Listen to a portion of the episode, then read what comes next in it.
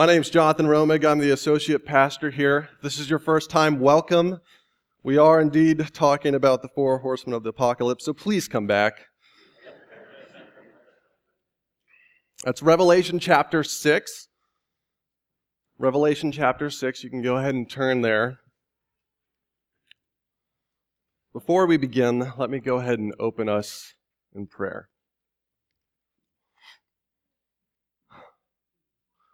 Father God, would your presence be known here? May we hear your word. May your word change us.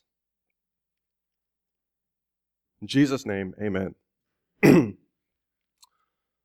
I've never been to war, but I know some of you have, or you know those who have been. In the last hundred years, of our history, there's been a lot of war. World War One, Two, Vietnam. You could you could name them all.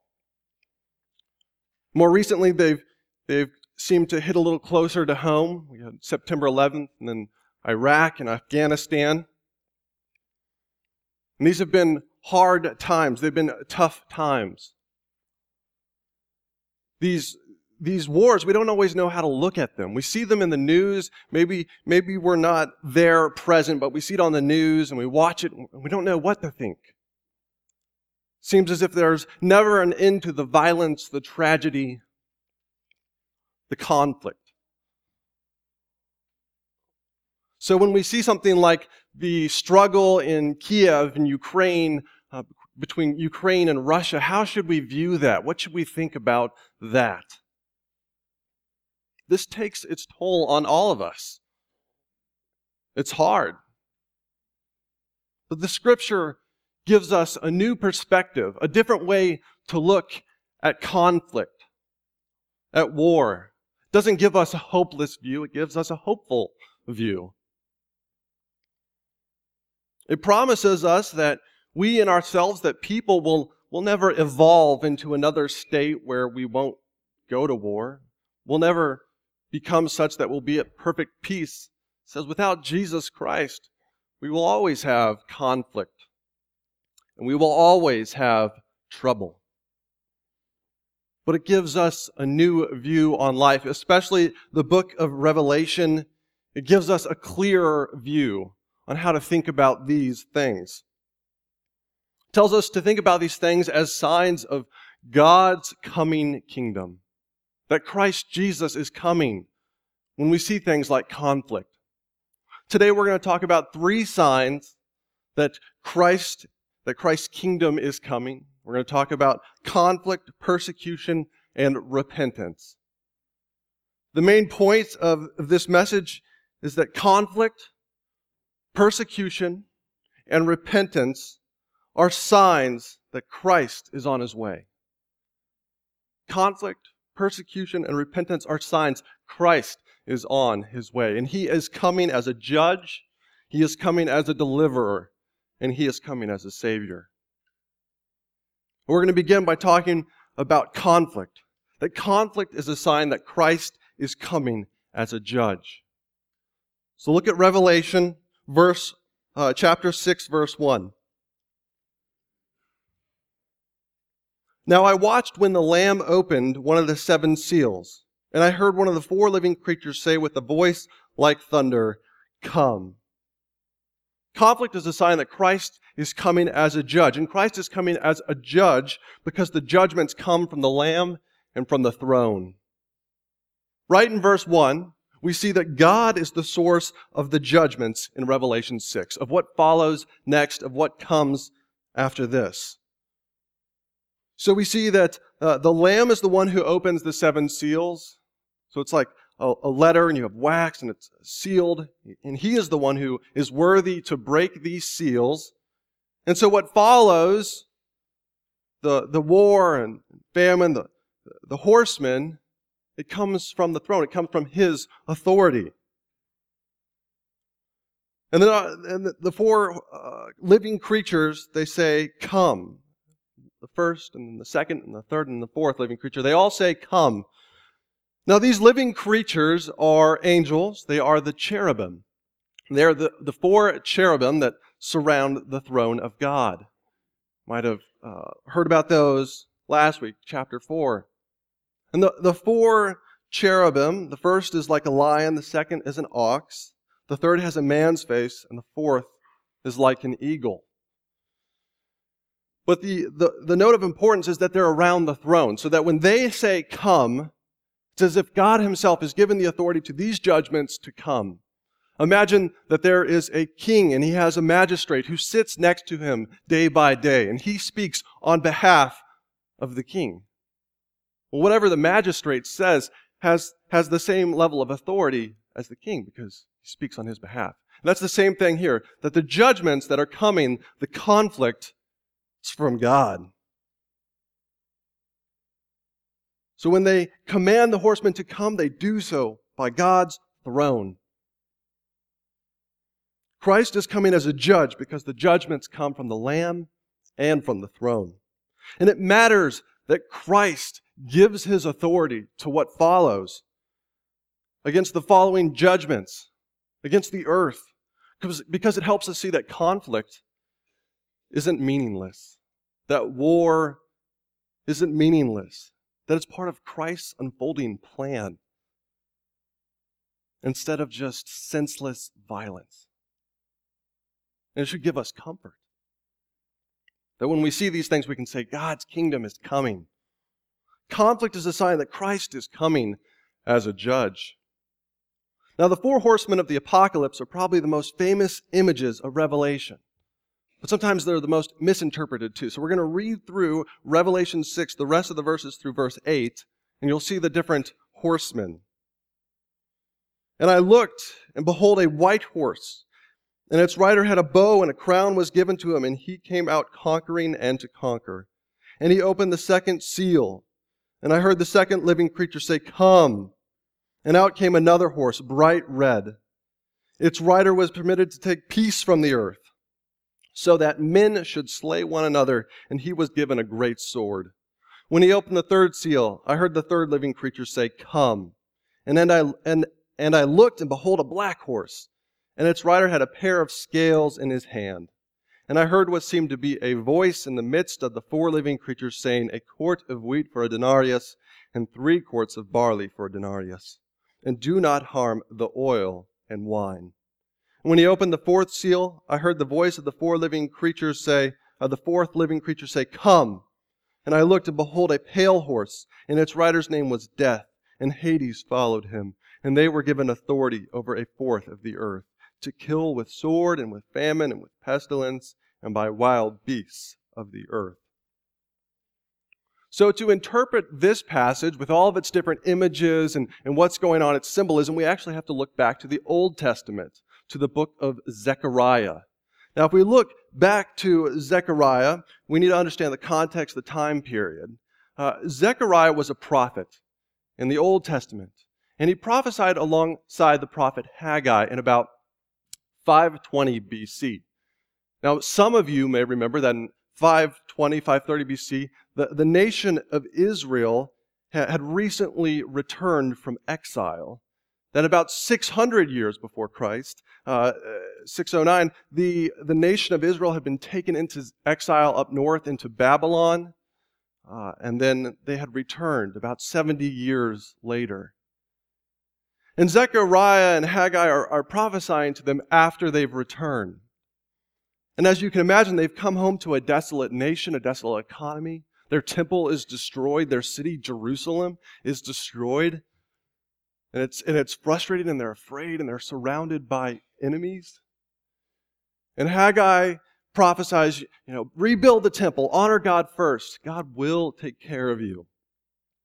And Zechariah is saying you don't need to be afraid of those that surround you. That you don't need to be afraid of your enemies. Because I am with you because I protect you. And we read the passage from Zechariah where Zechariah, Zechariah uses the images of multicolored horses as well as chariots to encourage the people to persevere.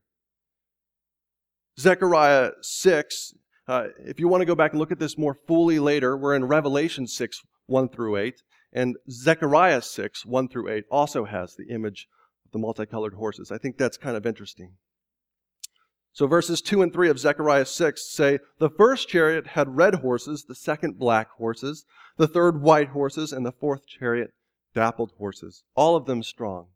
Skipping to verse 8, Then he cried to me, Behold, those who go toward the north country have set my spirit at rest in the north country.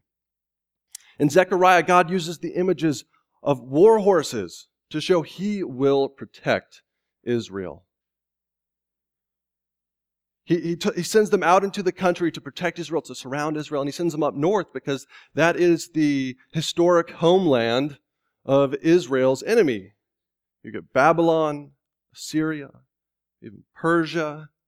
This is where their enemies are. And, and God is saying, My spirit is at rest, at rest there. I will protect you from those that you think want to kill you.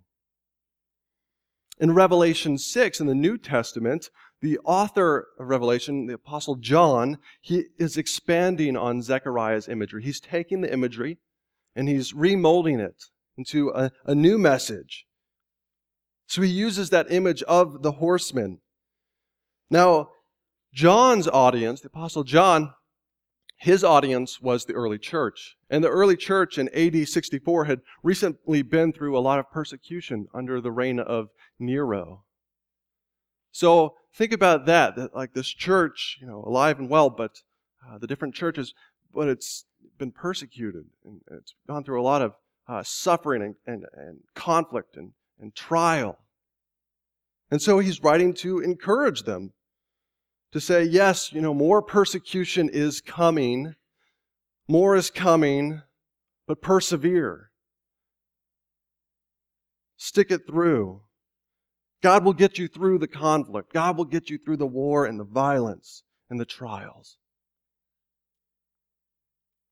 Conflict is a sign that Christ is coming as a judge. Now, the four horsemen show us war, bloodshed, famine, and death are all signs Christ is coming. The first horseman rides on a white horse and symbolizes war. It says that he he wears a crown and he has a bow.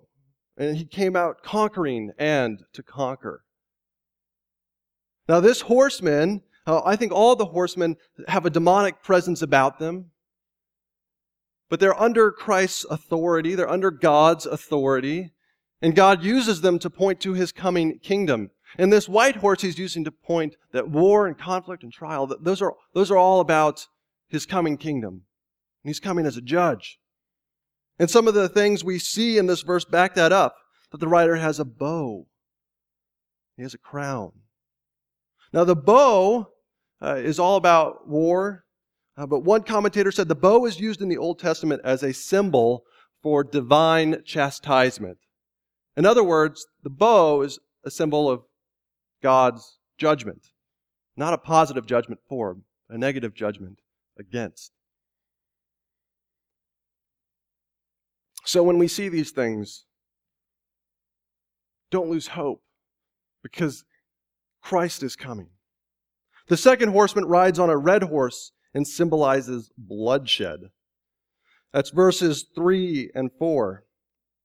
A bright red horse. And its rider was permitted to take peace from the earth so that men should slay one another, and he was given a great sword.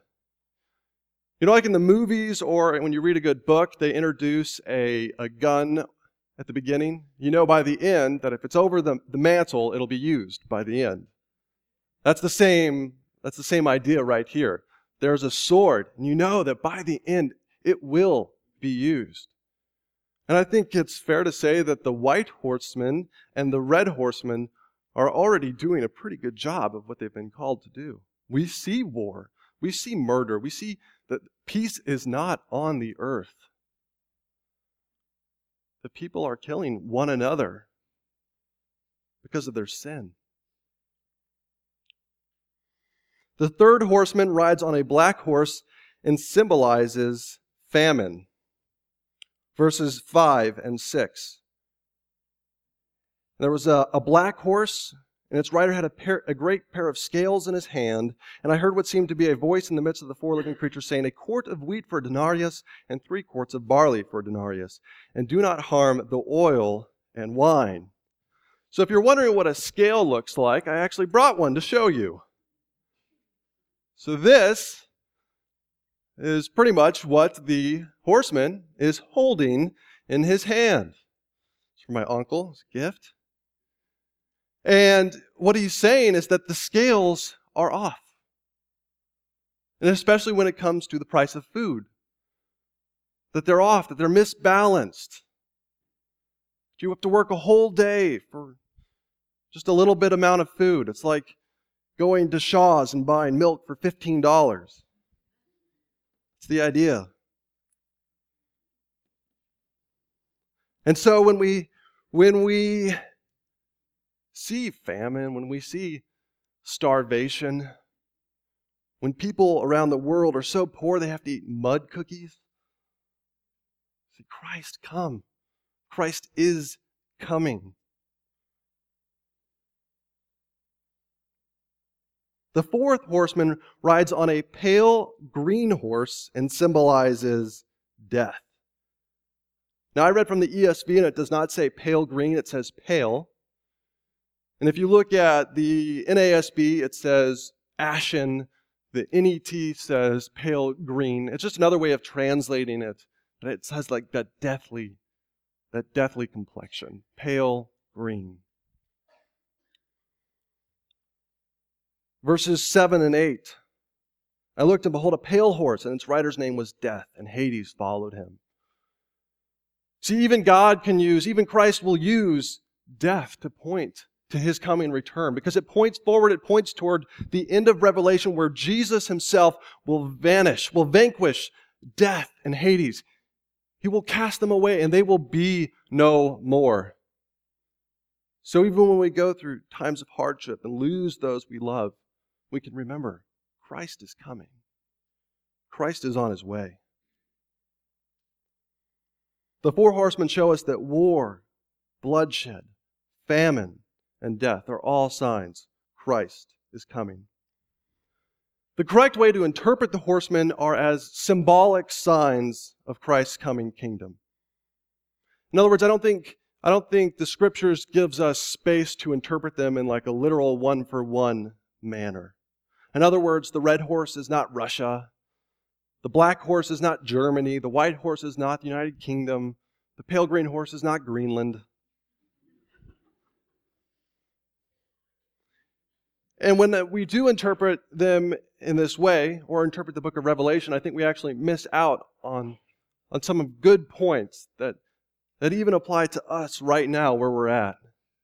I was in Florida this past weekend, and I turned to a Christian television station, and I saw just an example of, uh, you know, interpreting uh, Revelation in a very literal, sequential manner. Uh, there was a preacher, and he was talking about the April 29th peace agreement in Palestine. Uh, that if that went through, that would start the seven-year tribulation and the Battle of Armageddon and Christ's return. And this is uh, certainly one interpretation of this. But we have to remember the big picture, remember the Old Testament context, and that John is trying to give us a new perspective on life and on trial and on conflict, on war. Saying that when we see these things, it's sign Jesus is coming. He wasn't trying to give a specific time frame. John wasn't trying to fit into a box. We like everything's everything to be in a box in our culture. He's trying to give us a new view, a new view on life. And this new view should cause us to pray. It should cause us to pray for, for those that are in conflict. This is a very simple way that we can apply this message. Is that when we see something like uh, the violence in Ukraine Germany, the conflict, or in the Middle East during the Arab Spring, we should say, Lord Jesus, would your gospel bring peace? Would you come? Come soon. I know this, this is a sign that when we pray your kingdom come, we're actually praying, Lord, would war come and, and violence? But would we get to the end when you are here and you are bringing peace? And in the meantime, would you help us share the gospel and, and bring peace in whatever way we can as a sign of your coming kingdom? as a sign of the end. So the correct way to interpret these horsemen are as symbolic signs that move us to do things like prayer. Conflict is a sign that Christ is coming as a judge, but what's another sign from our passage that Christ is coming? Well, that is persecution. Persecution is a sign that Christ is coming as a deliverer. Persecution is a sign that Christ is coming as a deliverer. Verse 9 says, When he opened the fifth seal, I saw under the altar the souls of those who had been slain for the word of God and for the witness they had borne. The first four seals talk about God's judgment against the world. But I think the fifth seal talks about the world's judgment against us. See, we go through uh, times of persecution. The world is rejecting us. And in one sense, I don't think we escape God's judgment. Now, hear me carefully. So, so I don't think that the New Testament tells us at any point that, that those who believe in Jesus, that those who follow Jesus, will suddenly be snatched out of suffering so that they don't have to go through it. Because when we look in the scriptures, uh, they actually point over and over again that suffering of the saints actually grows the kingdom that expands the kingdom.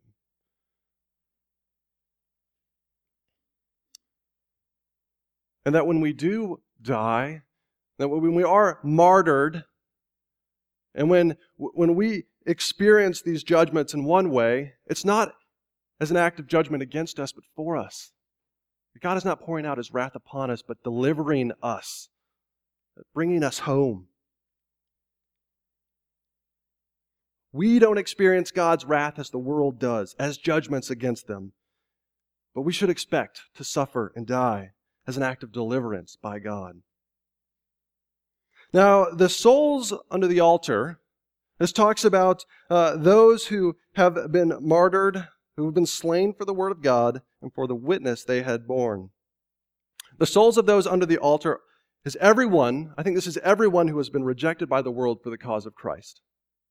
So I think, I think it's first about those who have actually died as a witness for Jesus. The altar was a place where people were sacrificed, uh, or animals were sacrificed. Ultimately, the Lamb, Christ Jesus, was sacrificed on a cross. And it's just saying that these followers, they've, they've been sacrificed, uh, been rejected by the world, and their, their blood runs down to the base of the altar. And that's why it says the souls under the altar. But I think it has a, a bigger meaning that includes essentially every saint that has ever been shamed by the world or rejected by the world because the altar is before the throne. And that's symbolic of being in the presence of God, being close to God. And if we look ahead to Revelation 8, verse 5, it says, The prayers of all the saints are offered on the golden altar before the throne. So you and I, even when we go through times of, of persecution and, and, and trial and, and uh, as a witness for Christ Jesus. And we pray, our prayers are mingled with the saints that have gone before us, those who have died, those who have been martyred. And it's all a fragrant offering before the Lord. And all persecution, no matter how big or how little, it's really, it's holy to the Lord. All persecution, no matter how big or how little, it's holy to God. A few weeks ago, Pastor Dana mentioned the suffering of Christians in North Korea. For those of you who might not be aware, uh, 33 Christians in North Korea were recently sentenced to death. Uh, the charges against them were like opposing the state. And and they were, they were sentenced to death because they've been helping church plant in North Korea. They've been helping a South Korean Baptist missionary plant around 500 underground churches. And so they're going to die for their faith unless the, the Lord intervenes. There are about 50 to 70,000, I wouldn't be surprised if there are many more Christians in North Korean labor camps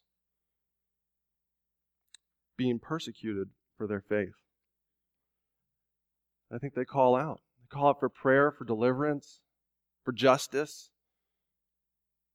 And we do, we call out as well on their behalf. And Christ says, Yes, I will. I will exact justice. I am the perfect judge, and I will come and I will make all things right.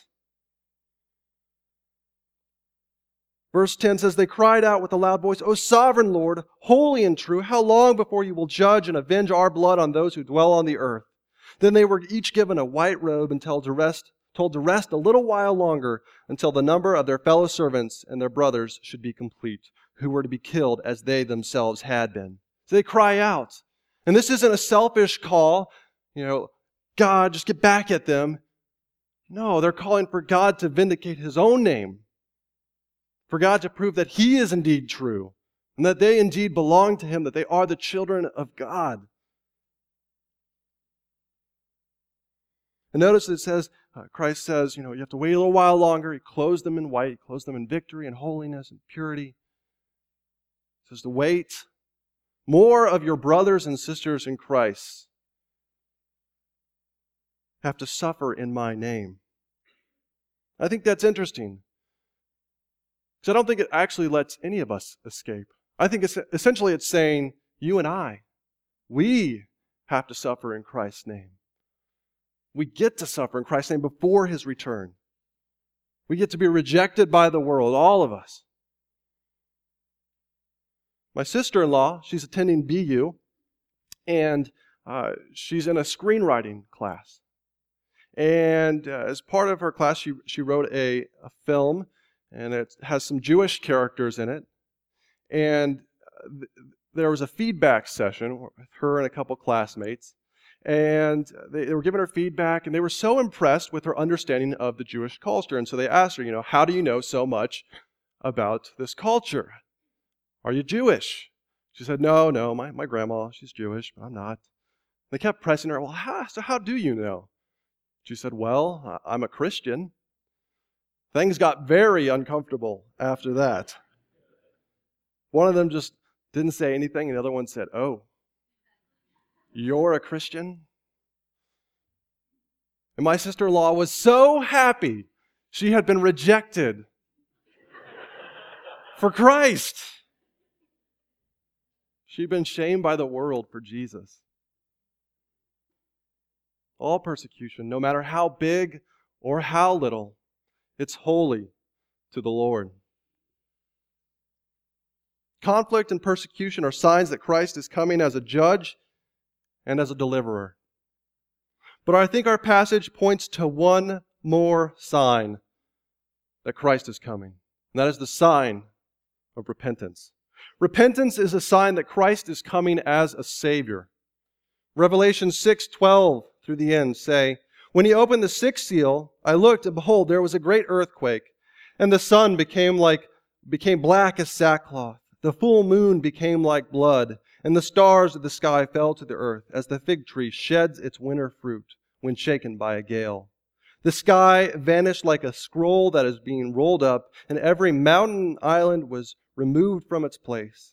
Then the kings of the earth and the great ones, and the generals, and the rich, and the powerful, and everyone, slave and free, hid themselves in the caves and among the rocks of the mountains, calling to the mountains and rocks, Fall on us and hide us from the face of him who is seated on the throne and from the wrath of the Lamb. For the great day of their wrath has come, and who can stand?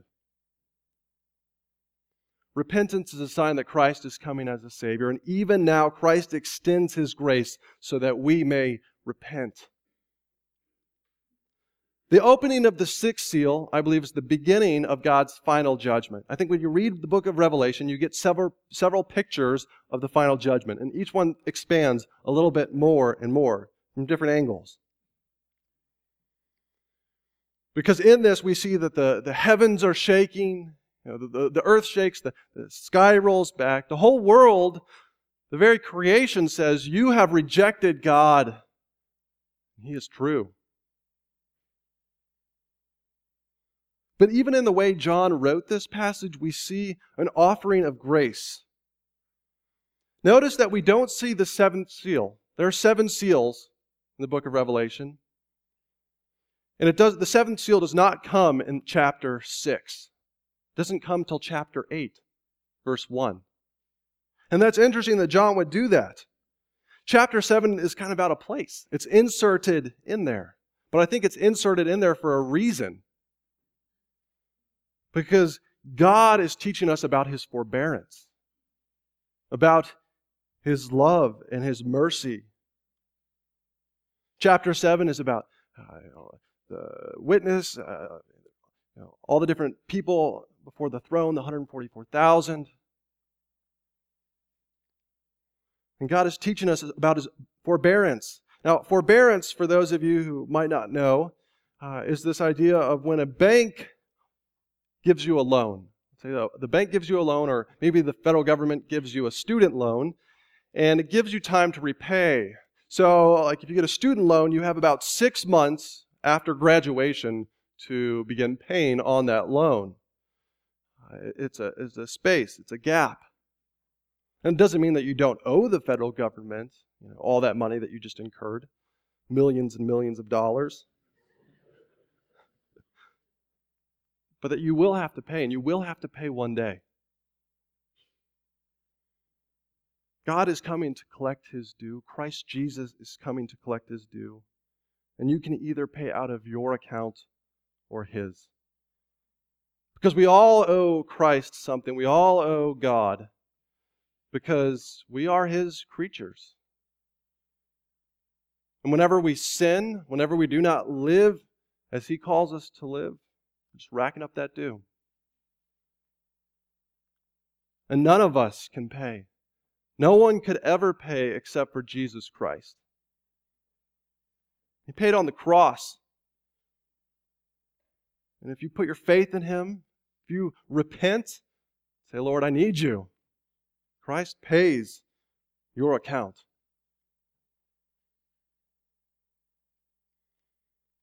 The end is coming. This gap of grace will not last. God's forbearance does not go on forever. We do not have the rest of eternity to turn to God. The seventh seal is coming. Revelation 8, verse 1 says, When the Lamb opened the seventh seal, there was silence in heaven for about half an hour. Verse 5, Then the angel took the censer and filled it with fire from the altar threw it on the earth, and there were peals of thunder, rumblings, flashes of lightning, and an earthquake. And I think that's the picture the final end. Peals of thunder, rumblings, flashes of lightning, and an earthquake. But for now, Christ extends his grace so that we may repent. Repentance is a sign that Christ is coming as a Savior when you and I, when we repent and put our faith in Christ, this is a sign that God's kingdom is coming. Each new person that comes into God's kingdom, it's a sign that his final kingdom will soon arrive.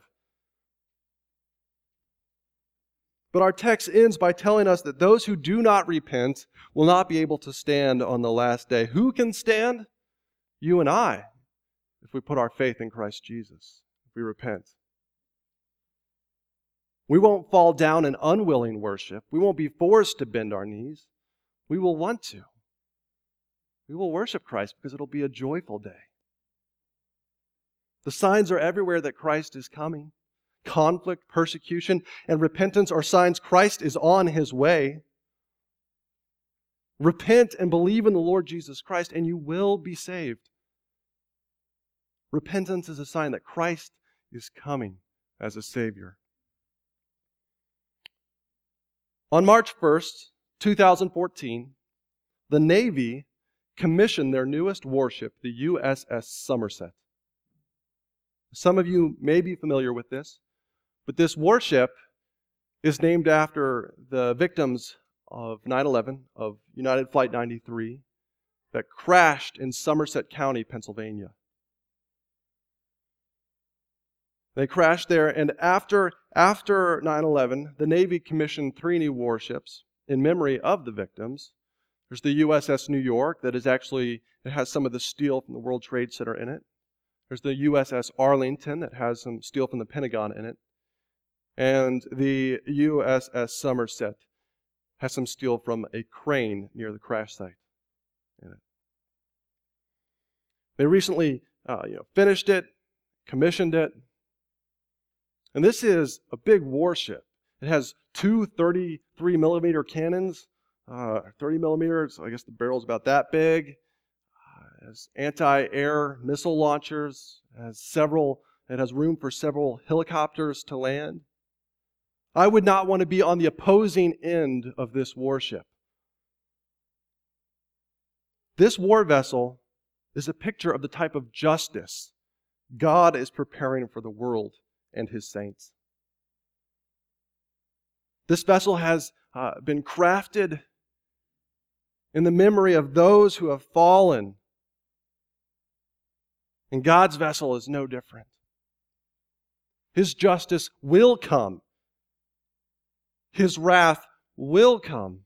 The wrath of the Lamb. The wrath of Christ Jesus. And no one will be able to stand on that day. And it will be a holy wrath.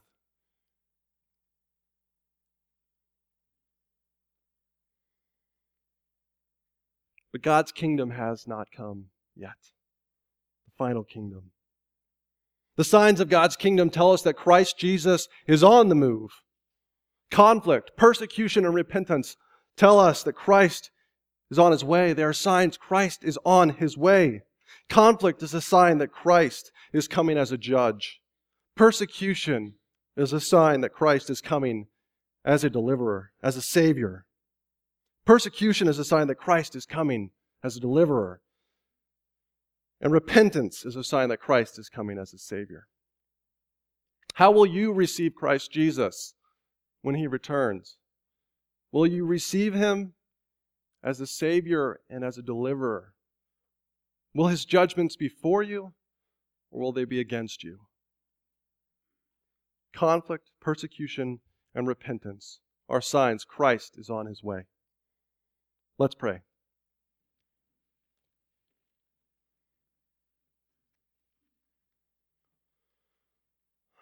Father God, thank you that we who put our trust in you don't have to receive your judgment as an angry judgment, but as a joyful judgment. Thank you that you do deliver us, you do save us. God, help us extend this grace to those around us. Help us share the gospel. Help us pray for those that suffer in times of conflict, persecution, trial. In Jesus' name we pray. Amen. Do you all rise for the benediction?